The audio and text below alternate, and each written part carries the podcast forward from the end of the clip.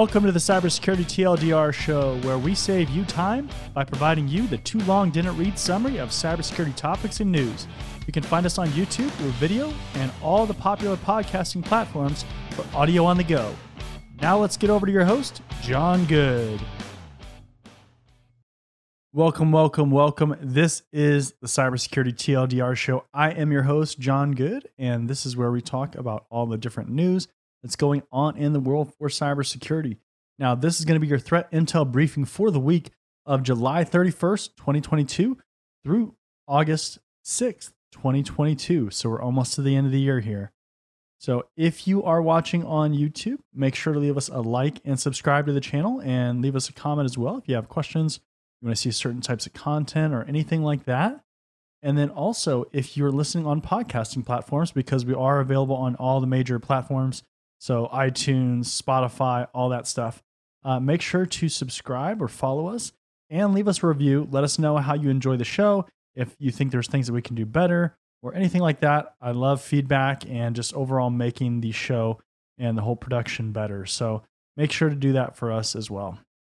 So, uh, with that being said, the last thing is in the description, you will find a link to the show notes. So, if you want to check out the actual articles that we're talking about, see a little bit more about them, then definitely check that out as well. That will be on my website, uh, jongood.com. But again, the link will be in the description. So make sure to check that out as well. So with uh, without any further delay, let's go ahead and jump into the articles here. So the first article was North Korea linked Sharp Tongue spies on email accounts with a malicious browser extension. North Korea linked actor Sharp Tongue has been using a malicious extension on Chromium based web browsers to spy on victims' Gmail and AOL email accounts. The Sharp Tongues toolset was detailed in a report published by Huntress in 2021. However, in September 2021, Volexity, uh, Volexity, Volexity, yeah, uh, began observing the use of a previously undocumented malware family in the last 12 months. Volexity has responded to multiple security incidents involving Sharp Tongue, and in most cases, threat actors used a malicious Google Chrome or Microsoft Edge extension tracked as Sharp uh, Sharp Ext, so Sharp EXT. Unlike other extensions used by the Kimsuky APT group, Sharp Sharp Ext does not try to steal username and passwords. Rather, it accesses the victim's webmail account as they browse it.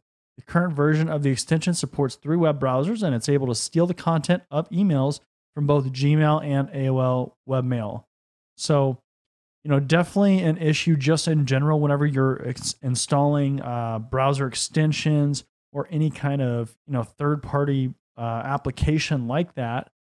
Specifically with the emails, you know, that's pretty interesting that they're really kind of just monitoring and seeing what you're doing.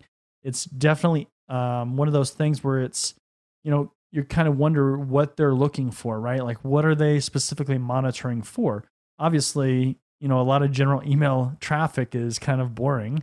Uh, if it's a work email or a corporate email, obviously it's probably going to be a little bit more interesting as far as a country like North Korea or one of these APT groups uh, concerned.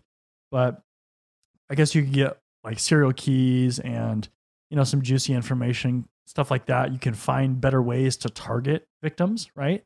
Because if you know what kind of emails that they get and what they open, then that's you know definitely good intelligence. Now, the attack process that it lays out here, it says the attack chain starts with attackers manually exfiltrating files required to install the extension from the infected workstation. Once a breach targets Windows system, uh, the attackers replace the browser's preferences and secure preferences. So they start changing some of the settings.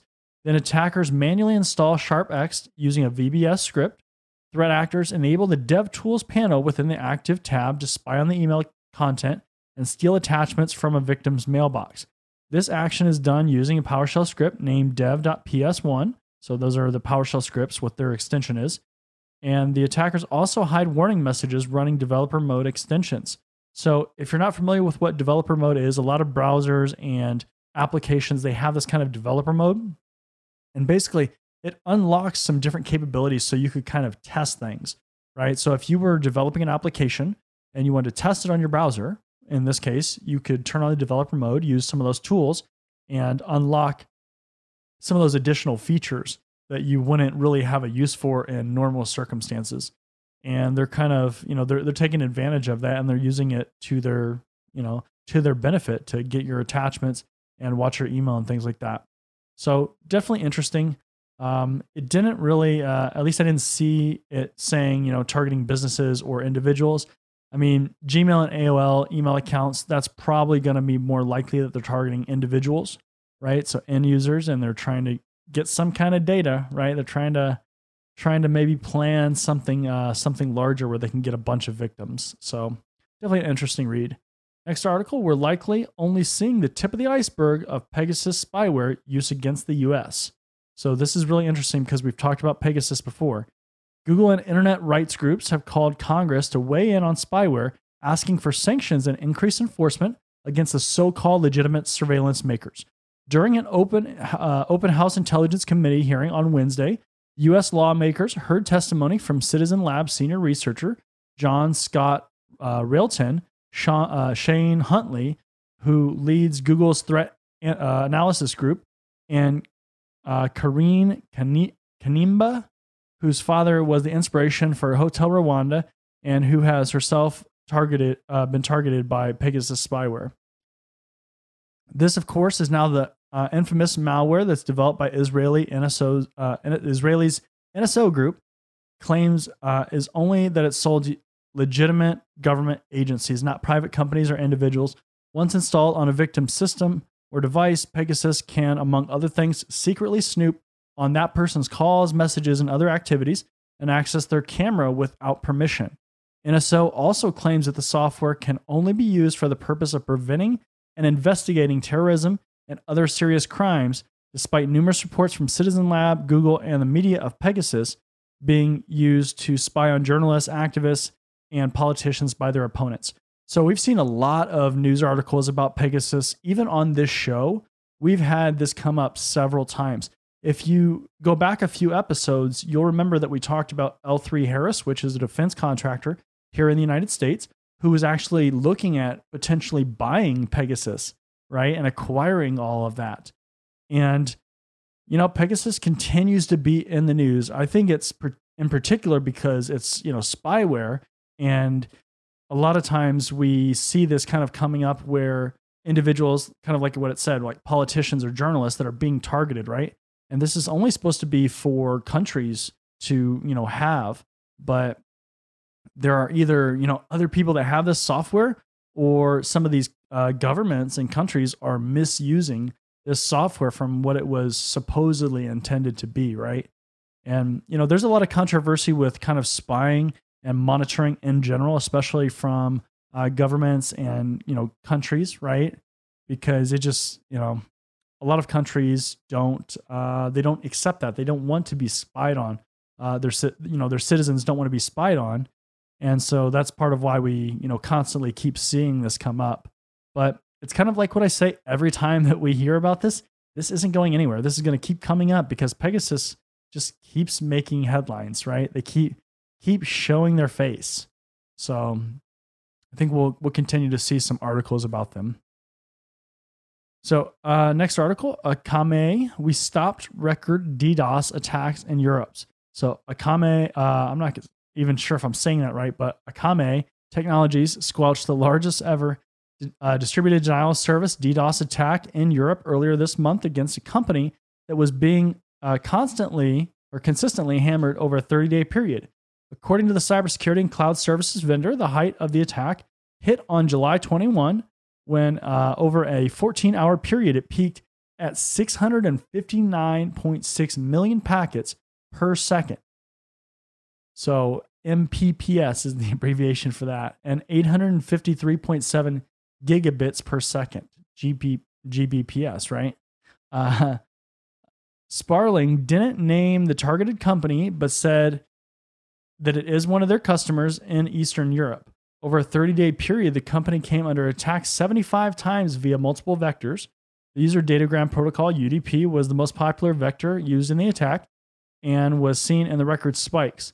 Other vectors included UDP fragmentation, ICMP flood, reset flood, SYN flood, TCP anomaly, TCP fragment, push uh, push ACK flood, fin push flood, and push flood. Data scrubbing systems were able to weed out most of the dodgy traffic. So um, those in particular, like the reset flood, uh, push ACK flood, these are all you know um, options that can be set in data packets. So don't really worry too much about that. It's just different kinds of you know different kinds of settings basically on there. Um, at least for the context of this article, you don't have to really know super in depth, you know what that means. But uh, traffic from the distributed attack suggested that the criminals were leveraging a highly sophisticated global botnet of compromised devices to orchestrate this campa- uh, campaign. Sparling wrote, "No individual scrubbing center handled more than 100 gigabits uh, per second of the overall attack." So just think about that. That is so much data that is being you know sent towards this victim, and you know apparently they were able to stop stop this or stop you know a huge chunk of it to where it didn't make a huge impact. And you know I think that's one thing to really think about is some of these companies that really specialize in this. So like uh, content distribution networks or you know things like that, like Cloudflare, all those kind of vendors, they really have this significant infrastructure to stop a lot of these mass scale attacks. And I think that as Internet of Things kind of grows, we continue to get more and more devices. You know, everything gets connected. Then those vendors are obviously going to scale as well.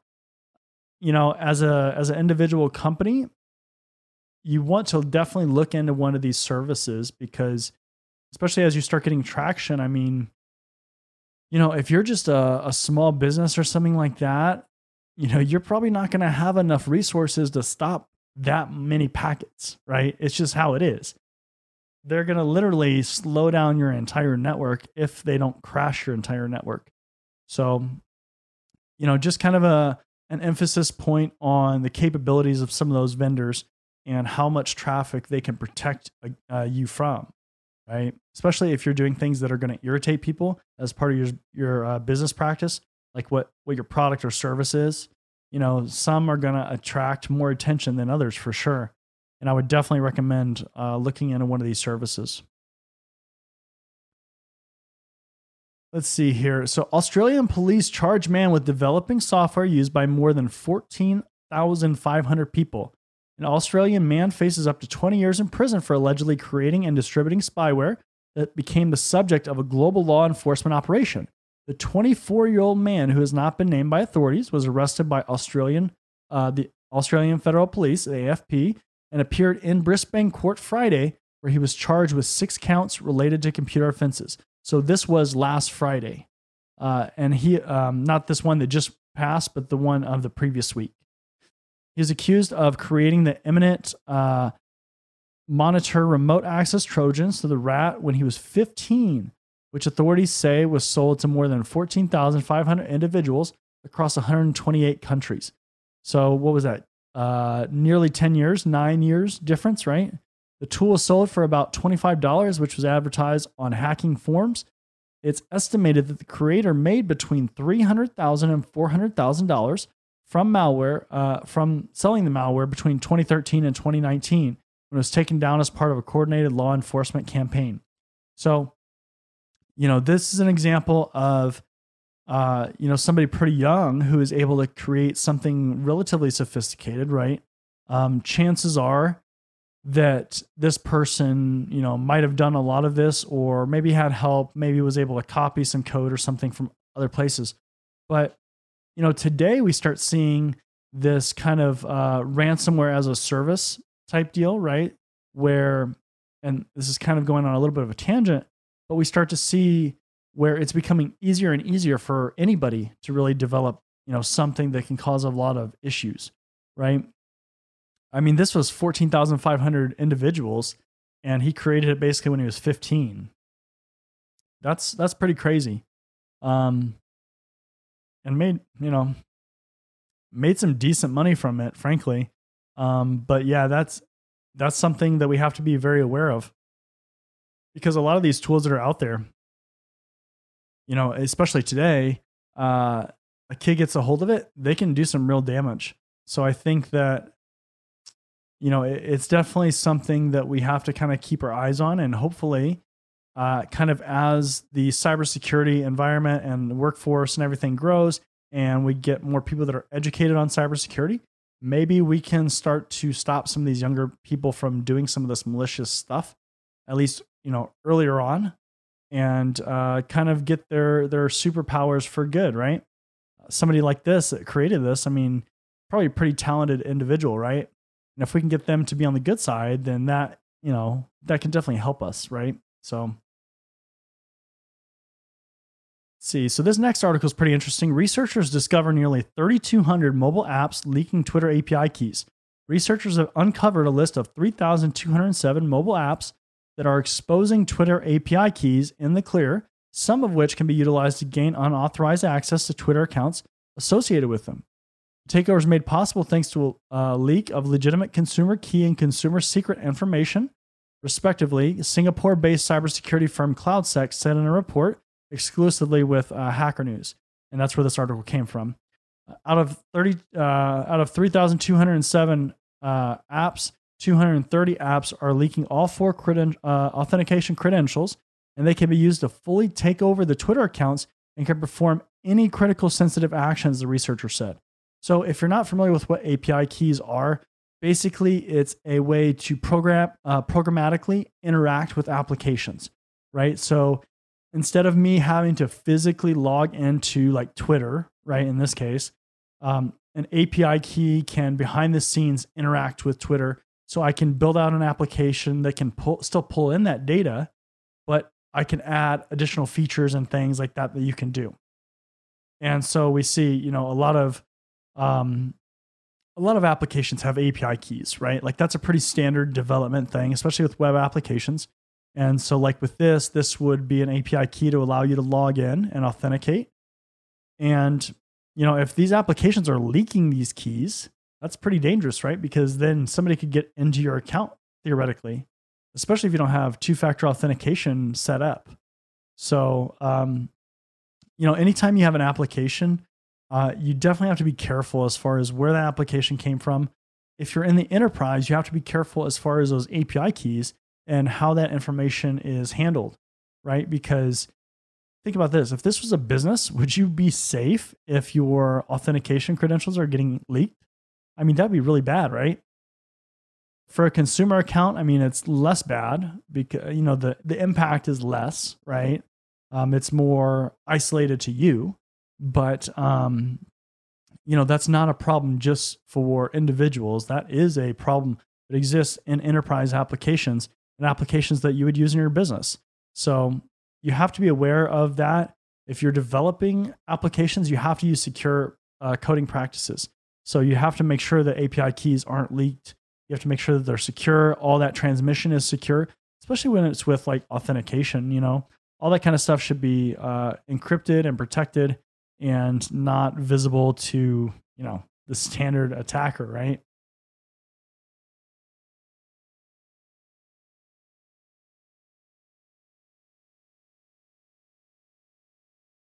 All right. Mobile store owner hacked T Mobile employees to unlock phones. A former owner of a T Mobile retail store in California has been found guilty of a $25 million scheme where he allegedly accessed T Mobile's internal systems to unlock and unblock cell phones. Uh, Argosty, I, I can't even pronounce this name. I'm not even going to try uh, 40, 44 year old, allegedly ran a scheme between 2014 and 2019 where he unlocked devices from the cellular networks of their vendor and enabled people to use them with other telecommunications providers. This scheme impacted mobile carriers who offer their device these devices to customers at a special price or even free of charge, offsetting them, uh, offsetting the cost by locking them for uh, some time on their networks. So basically, what happens is you know, a lot of times when you go buy a cell phone from a vendor, uh, and especially in the United States, a lot of times that vendor will lock that device to their network for a certain period of time. So um, maybe like two years, because a lot of a lot of times too, what we have here in the U.S. is a lot of the cell phone providers they will um, they will offer you like a contract and they will subsidize your phone or you'll pay your phone off over like two years or whatever. And so that's basically why they they lock it to their service because you know they want to recoup their costs, right? And they don't want to have you go get a phone, be delinquent on your service, and just run off with the phones and profit from that, right? And so that's that's the whole idea behind it. Now, one of the things that's interesting too with this is that, you know, think about if you have your phone stolen or lost, right? You lose your phone. Well, typically you'll call up your cell phone provider, you'll tell them, "Hey, you know, my phone is stolen, my phone is lost, whatever." And especially if it's like stolen, they will put it on like a block list. Uh, basically, it's a it's a blacklist of devices, right? So these devices are stolen, they can't be activated, and sometimes you know there's some cooperation with providers and things like that, and you know all kinds of stuff, right? But that's the idea, right? So they get on this list, and then you can't activate them. So if I had, let's say I had Verizon, and then I you know I found a phone, found a phone, right? and then I went to activate it and it was reported stolen and I tried to activate it, it wouldn't activate. I could not use that on my account, even if that was a Verizon phone, right? That, that's the whole idea. But this person actually had access to T Mobile's system they control all that. So they were able to actually take uh, devices off of that list. Now, that can be um, you know, from a monetary standpoint, obviously there is some incentive if you can do that. It's not right, right? Like it's not, um, I'm not condoning that, but, you know, you could certainly charge for that. And that's what basically this guy did. And, you know, $25 million scheme. That's crazy. That's a lot, right? Uh, he must have been doing this, you know, for a while. Uh, I said 2014 to 2019 so, you know, five years. I mean, that's probably a lot of devices. 25 million, that's that's not small chump change. Chump change, right? So definitely interesting. Um, you know, that's where uh, especially with this, you know, you have to have least privilege. You have to restrict people and their accounts and what they can do. You have to make sure, you know, that access is checked, that you have ways of validating actions you know, that only authorized people can make changes and stuff like that. And, you know, I mean, T-Mobile, they they've definitely had some issues just, you know, in the news, especially lately. I mean, this is an issue.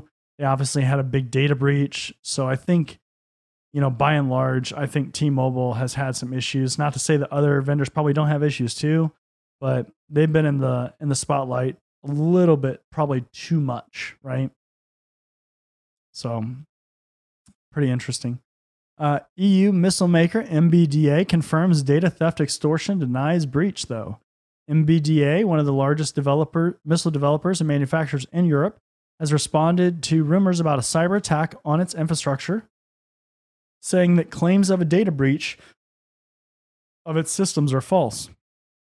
A statement from the company clarifies that it was the target of a criminal group who spread the news uh, false news of hacking its information systems in an attempt to blackmail the organization into paying a ransom.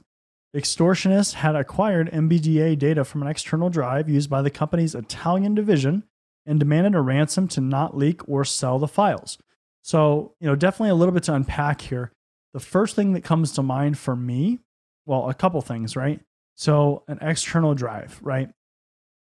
You know, today, the idea of not encrypting your hard drives is just crazy especially at an enterprise like and especially with this kind of data right like you're just crazy if you don't want to encrypt your drives you know yes it can take some work it can add a little bit to your workflow and then obviously you got to figure out how to maintain those keys and keep them safe to you know decrypt the information but you know i mean somebody got a hard drive with a bunch of data on it most likely not encrypted right just based on this article that's dangerous, number one. The other thing, too, is when you have other divisions, right? Like other uh, business units in other countries or whatever, you have to have very similar standards, right? Like you have to actually make sure that things are running securely. And obviously, you have to follow the laws and stuff that are in those, you know, areas. But you can't just have this other business unit and kind of neglect it or not pay attention to the security of you know, of that unit. That's just not good, right? I mean, I'm just saying, like, That, that seems like, you know, pretty common sense that you can't just neglect other locations. But I think, you know, that encryption is one of the biggest issues probably with that because at least if you have it really encrypted, then if somebody finds it, somebody steals it, they can't use it, right? Now, we do have quantum computing. Remember that. We've talked about that. That's coming up. You know, that could change things, right? Like you have to get even more secure encryption. But um, yeah, I, it sounds like they didn't do a great job as far as protecting data. Uh, New York regulators slap Robin Hood's crypto business with $30 million fine. So if you're into cryptocurrency, this is, you know, definitely a very interesting article. In the latest, in what seems to be a uh, string of challenges the company has to grapple with, Robin Hood's crypto division has been slapped with a $30 million fine by the New York State Department of Financial Services. It's the first crypto focused enforcement agent, uh, action by the regulator, which has issued the multi million dollar penalty against Robinhood for what it says are violations against the state's uh, anti money laundering and cybersecurity regulations. The company also failed to transition from a manual monitoring system, which is no longer sufficient now that it's much larger than when it started. In addition, the department found that policies within Robinhood's cybersecurity program aren't in full compliance with official cybersecurity and virtual currency regulations. The New York regulator, has mentioned, uh, also mentioned that Robinhood improperly certified compliance with the department's transaction monitoring regulation and cybersecurity regulation. Okay, so a lot to unpack there, right? If you're familiar with crypto, I mean, crypto is going through a really tough time right now, just in general, right? Like all the all the crypto markets. But you know, you look at a company like Robinhood, who, Robinhood, who has been in the spotlight a lot as well, and you know, I I would say that I'm I would say that I'm surprised, but I I, I guess I'm not entirely surprised because it seems like you know when they get in trouble, they get in trouble for things that seem like they should be fixed, right? Or should have been fixed kind of as they grew. And you know, this is kind of no different in my eyes, but um, you know, let's let's look at what this says. So they failed to go to from a manual monitoring system so to something more automated. I mean, that's kind of, you know, 101 as far as cybersecurity, right? Like you're ingesting so much information from all these different devices, all these different sources. You know, you have to have an automated monitoring system. You can't have somebody going line by line and trying to sort through millions or maybe billions of transaction records or just records in general. You know, a company like Robinhood you know, probably every time you make a transaction, right? Like, so every time you buy some crypto, uh, so if you buy like a dollar worth of crypto, then you buy another dollar worth of crypto, you know, these small transactions, you know, everything in that, like all of those are going to create some kind of record because, you know, you got to track different things, right? And, you know, to have a manual monitoring system and be that kind of company where, you know, I could understand if you weren't a data centric company right? Like if you uh, were a manufacturing company where you were very small, you you hardly had any kind of data, you know, that you were storing really. You know, okay, maybe, right? Like you could maybe get by with a manual system. It wouldn't be recommended, right? Like we want to go automated as much as possible, especially like with routine kind of things. But you know, a company like Robinhood, they get so many transactions. I wish that I knew how many transactions they got, but I'm sure it's a ton, right? Like, how could it not be? And they still were using manual monitoring. That sounds like trying to be really cheap, right? I could be wrong, right? Like, there's always kinds of different things that could be issues, but that's what comes to mind when I think of that. Uh, and then let's see here. The cybersecurity program policies aren't in full compliance with official cybersecurity and virtual currency regulations. So, anytime you're dealing with any kind of currency, I don't care if it's cryptocurrency, I don't care if it is, um, you know, like dollars or whatever, right? Like the official currency of whatever country. You know, there are more requirements and more restrictions on things that you have to track. And, you know, you have to make sure that you're compliant, right? Uh, there are teams, you know, large teams of compliance individuals in some of these major institutions, right? Like take a um, you know, like a Fidelity, a Charles Schwab, a Chase, a Wells Fargo, whatever. you know, they have huge teams of people that are making sure that their policies and things like that are in place and they're compliant, right? And as things change, that they update or replace or whatever, right? To make sure they're compliant. So it feels like, you know, as they grew, they didn't necessarily expand their team, or at least they didn't expand their team with people that were able to execute on some of this stuff. Because, you know, th- this is serious stuff, right? Like that, I don't know, you know, in the grand scheme of things, 30 million, like what that equates to as far as like their overall revenue. But, you know, that's that's not a small fine, right? Like in the grand scheme of things, I mean, $30 million is $30 million, right? That's a big deal. And uh, it looks like these New York regulators are really, you know, they're trying to go after them. And I mean, sounds like they're going to be successful. And if things don't get fixed, you know, there's going to be more fines and things. So compliance is a really interesting area to get into if you're ever interested in it. Uh, I would definitely check it out you know, there's a lot of people that break into cybersecurity into compliance first. Uh, but, you know, especially in today's world, there's more and more compliance requirements and things like that that are coming up that are getting implemented and enforced. And, you know, privacy things are coming along. And, you know, it's just a really good area to get into if that kind of thing interests you, right? And the money's good too, right? There's a lot of good paying jobs in that area because look at this, you know, $30 million because they didn't do some stuff, right? Chances are, you know, companies, even like Robinhood, I bet getting fined $30 million probably didn't feel all that great. So I bet they're probably going to be looking at hiring some more security people, specifically in compliance, I bet, to try to take care of some of this stuff, right? So that's my thought. We'll, uh, you know, we'll kind of see, right? Because just because something like that happens does not mean that it's going to get fixed. Doesn't mean it. Sorry. But we'll see.